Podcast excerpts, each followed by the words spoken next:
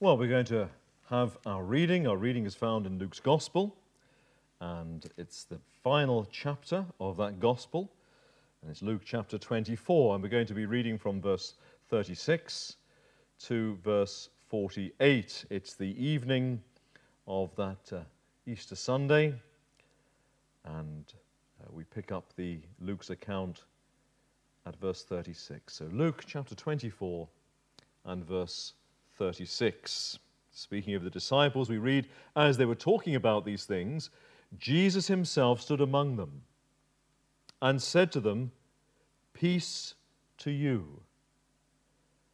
But they were startled and frightened and thought they saw a spirit. And he said to them, Why are you troubled, and why do doubts arise in your hearts? See my hands and my feet, that it is I myself. Touch me and see. For a spirit does not have flesh and bones, as you see that I have. When he had said this, he showed them his hands and his feet. And while they still disbelieved for joy and were marveling, he said to them, Have you anything here to eat? They gave him a piece of broiled fish, and he took it and ate before them. Then he said to them, These are my words that I spoke to you while I was still with you, that everything written about me in the law of Moses and the prophets and the Psalms must be fulfilled. Then he opened their minds to understand the Scriptures and said to them, Thus it is written that the Christ should suffer and on the third day rise from the dead, and that repentance and forgiveness of sins should be proclaimed in his name to all nations, beginning from Jerusalem. You are witnesses of these things.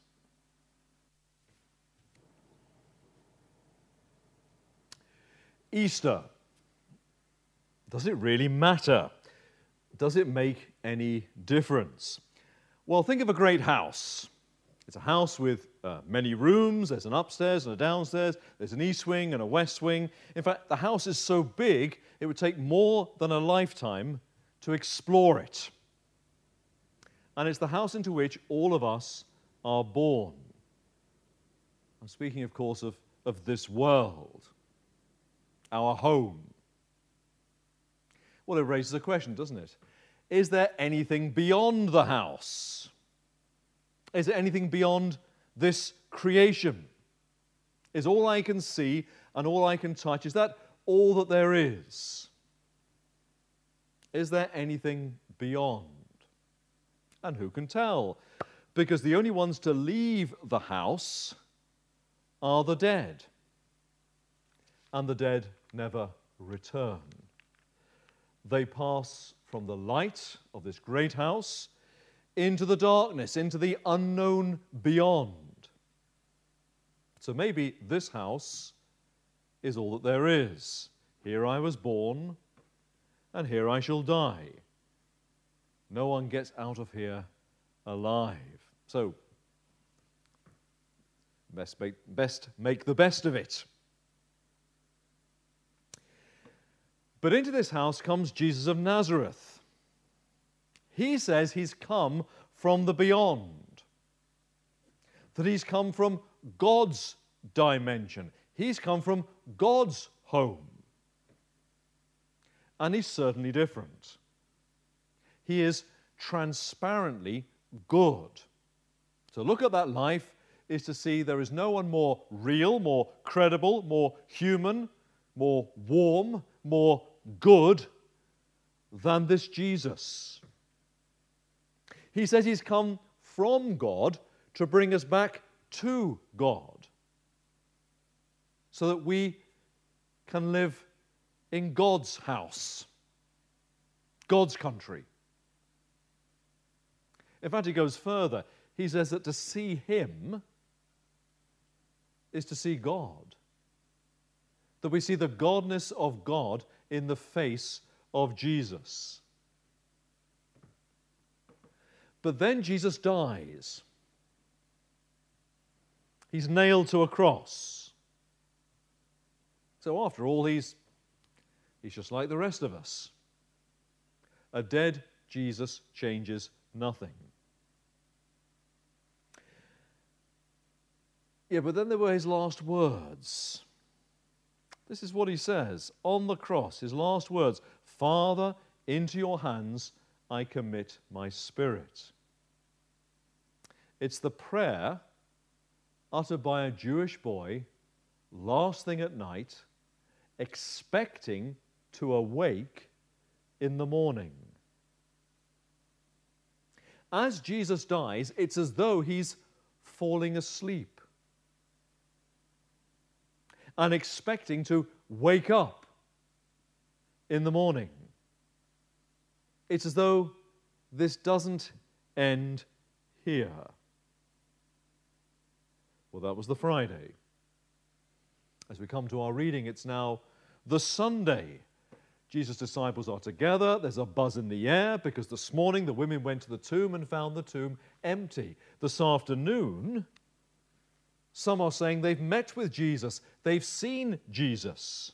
And so this evening, as the disciples are together, there is talk of resurrection. Maybe Jesus did wake up. Maybe this morning was a resurrection morning. Well, come with me to the reading which we had, Luke chapter 24, and we're going to look at verses 36 to 48. And we have three things to say, three points. Point number one Jesus himself. Verse 36. As they were talking about these things, Jesus himself stood among them and said to them, Peace to you. What a lovely greeting. The Jesus who comes to meet us. He looks into our eyes. The first thing he says is, Peace. Peace to you. And the disciples' reaction? Well, look at verse 37. But they were startled and frightened and thought they saw a spirit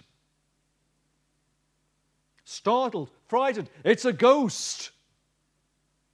Do you believe in ghosts? I don't.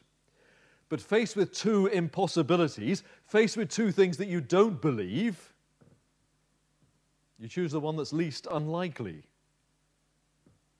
The last person they're expecting to see is Jesus. They don't believe in their heart of hearts that he's risen from the dead. It's easier for them to believe that they're seeing a ghost. Verse 38 He said to them, Why are you troubled, and why do doubts arise in your hearts? See my hands and my feet, that it is I myself. Touch me and see. For a spirit does not have flesh and bones, as you see that I have. This is no ghostly apparition. Says, Jesus, you want proof? Well, touch me, hold me. Does a spirit have flesh and bones? It's me, he's saying. Verse 40 And when he had said this, he showed them his hands and his feet. And of course, when they see the, the marks of the nails, there can be no doubt that this is Jesus, risen bodily from the dead. But they're still not sure because they know that dead men don't rise, dead men stay dead. No one is expecting Jesus to rise. Verse 41 And while they still disbelieved for joy and were marveling, he said to them, Have you anything here to eat? You get the sense that they can't take it in. This is too good to be true. They believe and they don't believe at the same time. They're thrilled, and yet they're half expecting all this to end in tears because the unthinkable is happening. So Jesus gives them more proof. Verse 41 uh, Have you anything here to eat? They gave him a piece of broiled fish, and he took it and ate before them. how very down to earth, how very unghost like, how very real. That Sunday morning, there was an empty tomb. Had someone stolen the body? Here is Jesus meeting with them. Well, it might be a ghost, it might be a hallucination. So Jesus therefore gives them solid proof. He stands amongst them in a body that's real, solid, physical, it's flesh and bone. He can be touched and held. He takes food, he puts it into his mouth, and you can see them all watching as he chews the food, as he swallows the food. As he walks around the room, he leaves footprints. These people whose reactions will be exactly our reactions. They're here to tell us that it's true. It's all true. That Jesus, who died on the cross on the Friday, is risen bodily from the dead. Verse 48 You are witnesses, says Jesus, of these things. Well, point number two. We'll call point number two Holger. It's a person's name, Holger. Now, a dead Jesus changes nothing. But of course, a risen Jesus changes everything. Because it means there is a world beyond our world, there is a, a dimension beyond our dimension. Because someone has left and now they've returned. They've left the house only to return to the house. They've returned from the dead. And that world beyond is not some shadowy realm filled with fluttering spirits. Life outside the house is real, physical, solid. It is as real and as solid as Jesus' resurrection body. But whereas life in the house is mortal, this resurrection life is stronger than death. Think of all those Zoom meetings we've been having. And uh, you can see the screen and you can hear the words most of the time. But then to meet face to face, no longer through a screen, to see, to hear, to touch, to embrace. Now that is more real, isn't it, than the Zoom meeting? More alive.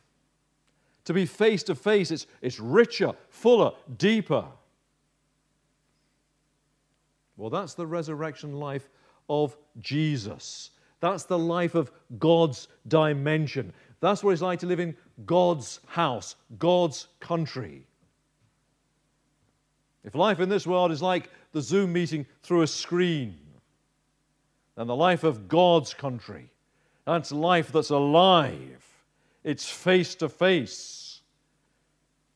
It's richer, fuller, deeper. It's what the Bible calls eternal life.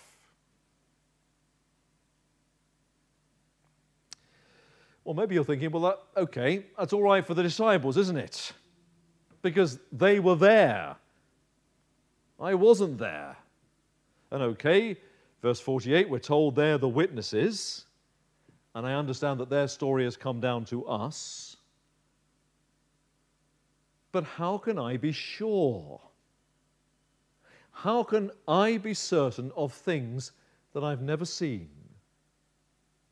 Well, look at verse 44. Then Jesus said to them, These are my words that I spoke to you while I was still with you, that everything written about me in the law of Moses and the prophets and the Psalms must be fulfilled. Then he opened their minds to understand the scriptures. Do you see? What fully convinces Jesus' disciples what really makes sense of everything, more than just the seeing, more than just the believing. What really makes sense is when they understand the scriptures. It's when they comprehend the Bible that everything falls into place. This is the book that makes sense of Jesus, who he is, why he came, what he did, and why what he did changes everything. And not just for those first disciples, but for us. The scriptures, that which has been written down, so that their certainties can be our certainties, that their realities on that Sunday evening can become our realities on this Sunday evening. You want proof? Well, verse 45 then he opened their minds to understand the scriptures. Now, Holger, he grew up in communist Albania. The state said the only thing that exists is the house. There is no outside, there is no God. Death is the end. No one comes back. That's the only certainty. So live by it. And it's all Holger had ever known. Well, one day while he was in the library, he was flicking through the, uh, the index cards and he found a book that intrigued him. He wasn't quite sure why, but the book that intrigued him was called the Bible. So he took the card, went to the desk, and he asked if he could borrow the Bible. And the answer was no. Well, can I just read it? No. I won't take it out of the library. No. Well, the next time he went to the library, again, he went to that card index and was flicking through, and the card referring to the Bible, that card had gone. Someone didn't want him finding out the truth. They didn't want him knowing about the world beyond the walls of this house. The Bible was banned in Albania. It challenges all our certainties. Well, after the fall of communism, Holger got hold of a Bible. For 12 months, on his own, he quietly read it. At the end of those 12 months, he was a changed man. Because as he read it on his own, he wasn't alone. The risen Jesus, by his Holy Spirit, was with him, and he opened Holger's understanding. And as he read it, he found the Bible made sense. The Bible started to yield its message the message of Jesus. And Holger discovered that to embrace God's Word was to embrace Jesus, was to embrace life. Now, words are powerful, aren't they? You know, you're waiting for that test result. The doctor says, it's all clear. And you come out, as it were, from the shadow of death. And you might even say the doctor's words bring life. But the Bible actually gives life. God's very life, eternal life, resurrection life. It flows down to us by the Word.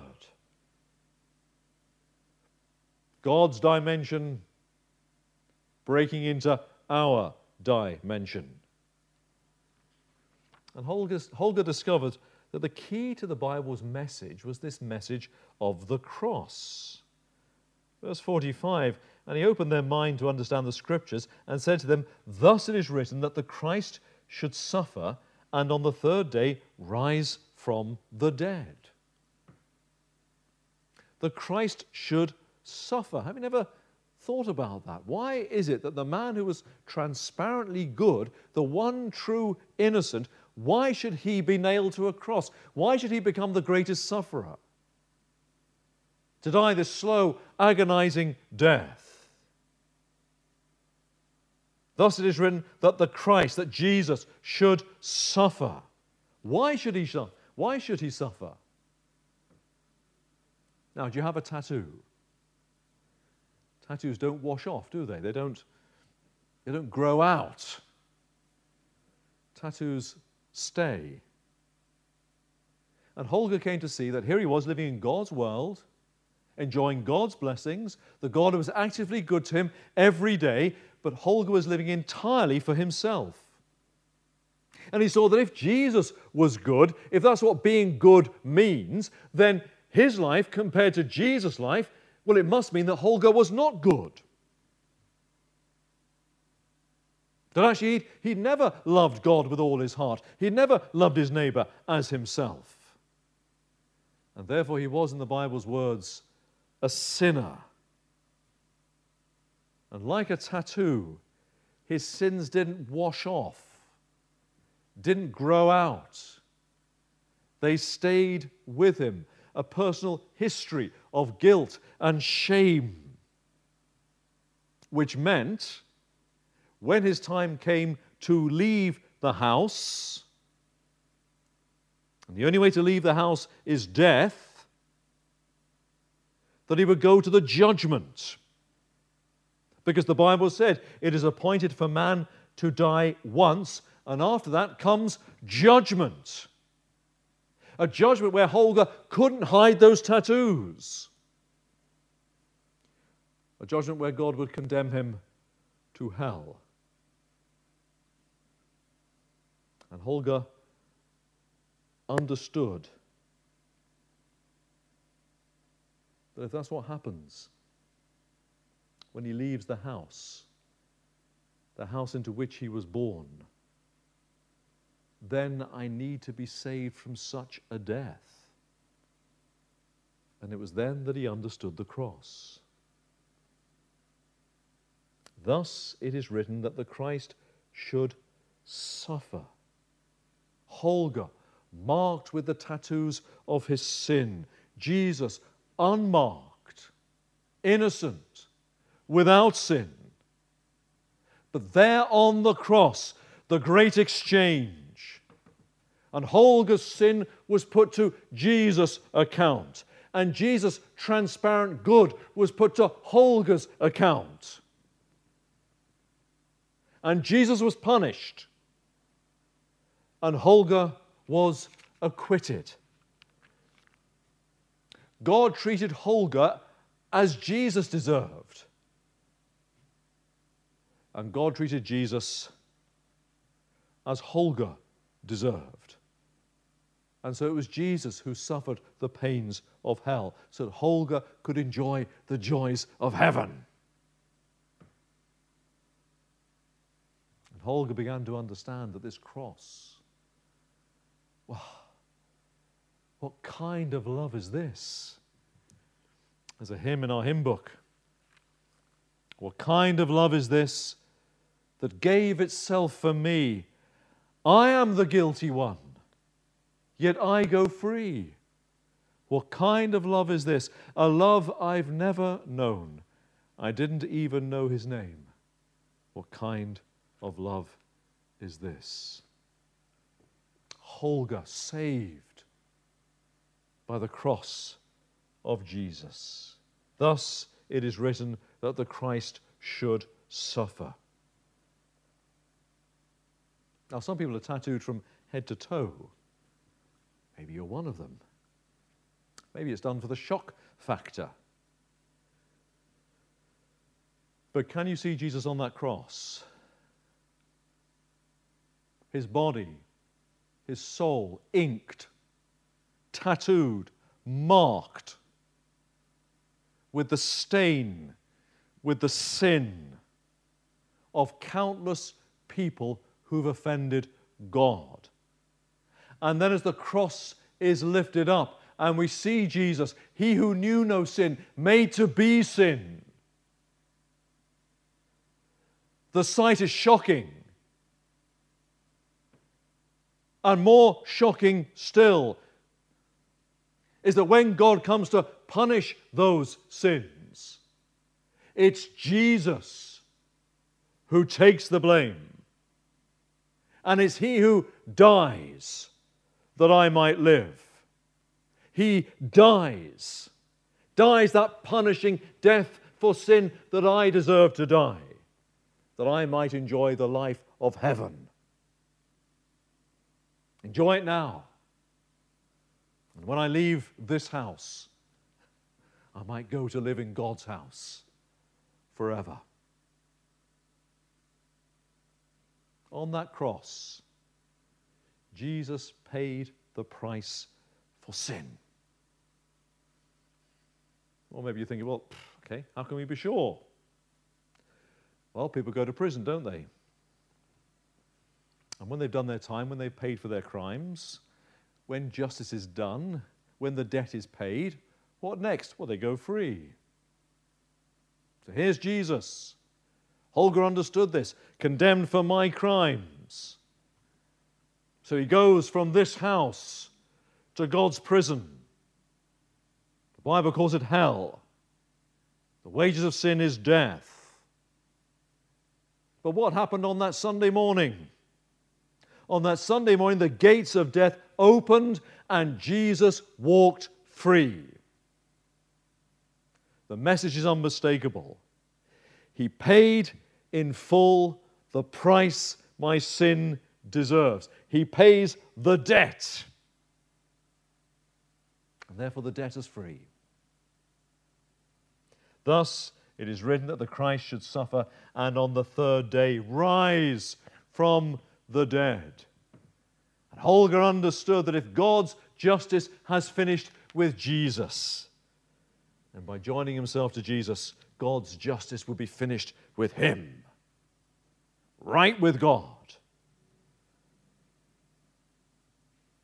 Thus it is written that the Christ should suffer and on the third day rise from the dead, and that repentance and forgiveness of sins should be proclaimed in his name to all nations, beginning from Jerusalem, all nations, including Albania. So Holger did that 180 degrees turn.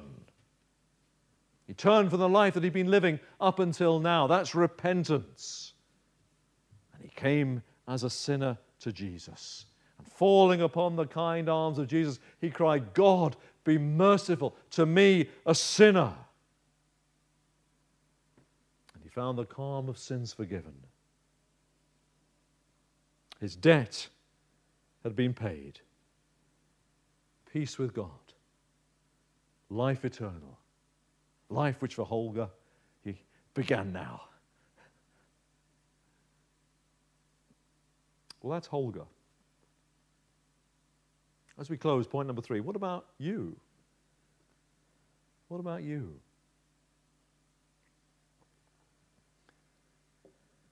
We live in this great house the house into which we were born, the house which one day I must leave. Is there anything beyond? It's a house which at present is being shaken. COVID 19, coronavirus. It's shaking our world, isn't it? Everything is changing work and play and buying and selling and life and death. We have a new vocabulary. We talk of lockdown, social distancing, PPE. And the preoccupations of a few months ago, well, they now seem trivial, don't they? Single use plastic bags. Does that really matter that now loved ones are sick and some are dying? The house is being shaken. And we understand that. That's why we're pulling together. That's why we're thankful for, for the doctors and the nurses and all the emergency services who are helping us, keeping us safe. But it's brought that question to the fore.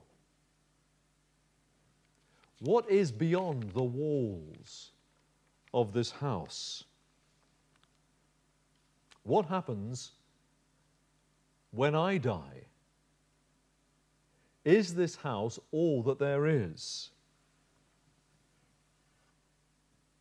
And Jesus answers that question.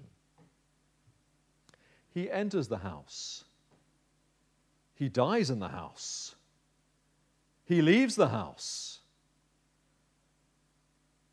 And unlike anyone who's ever lived in the house, three days later, he returns. And everything has changed. So the world beyond these walls is real, as real as that resurrection body. And the life of God's world is not mortal, it's so rich and full and alive. That's why the Bible calls it eternal life. It's life brought to life. And says Jesus, I've come to lead you safely from this house to God's house. Thus it is written that the Christ should suffer and on the third day rise from the dead, and that repentance and forgiveness of sins should be proclaimed in his name to all nations, beginning from Jerusalem. Jesus by his cross, Jesus by his rising again, what has he done? He's destroyed every obstacle that would keep us out of God's heaven. He dies that punishing death so that I can be forgiven. And then he rises from the dead to give eternal life to all who trust in him. Life that begins now in this house when I come as a sinner to Jesus.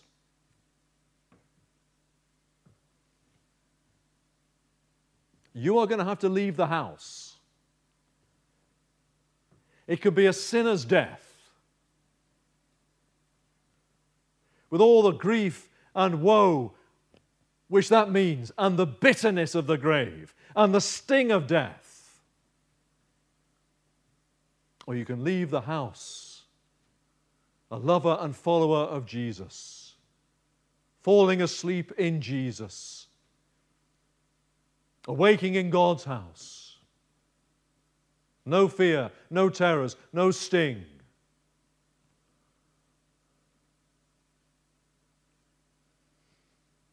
My friend, will you change direction?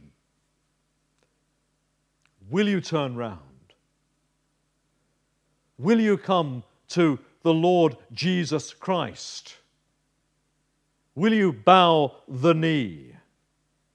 That's repentance, isn't it? I've been going in this direction, unchanged, unchanging. But I turn and I come to Him and I humble myself and I stop playing the games. I say, Lord, I've messed up. I'm condemned to a sinner's death. I'm going to eternity via the judgment. And the verdict's only going to go one way. I can't prove my innocence. But I understand that on that cross, you died the sinner's death. You died to save condemned sinners from hell. Well, I'm a condemned sinner. So, Lord, save me. Forgive me. Change me. My friend, will you pray that? Because if you die without Jesus Christ, then all is lost. God only guarantees you one day when you may call upon Him, and that's today. Today, if you hear His voice, do not harden your heart. You could put the matter right tonight. This day could be for you Resurrection Day, new life in Christ, the assurance of sins forgiven, a new beginning, a new start, a new heart that beats for Him. No fear in death.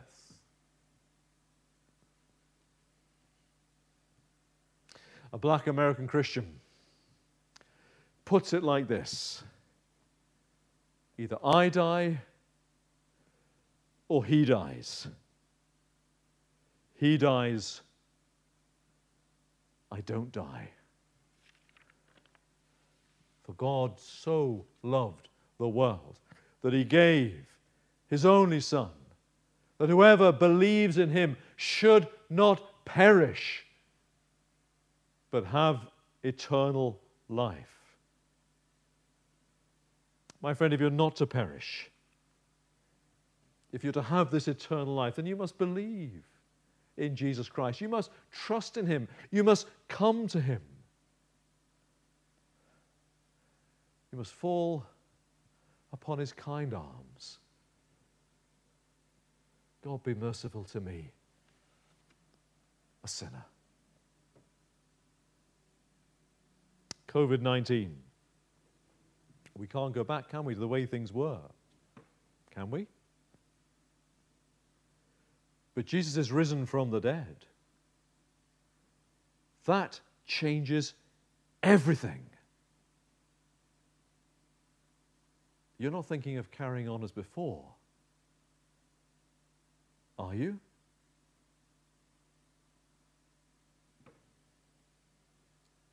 Let's pray.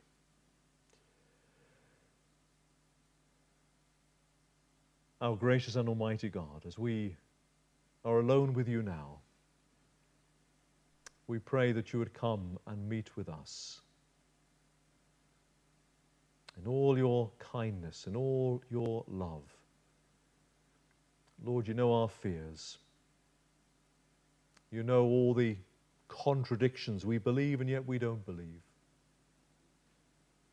We pray, gracious God, come and rescue us from our sins, rescue us from ourselves and bring us into this life, this fullness of life, this resurrection life.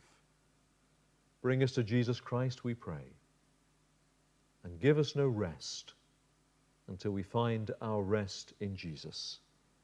Because this we pray in Jesus' name. Amen.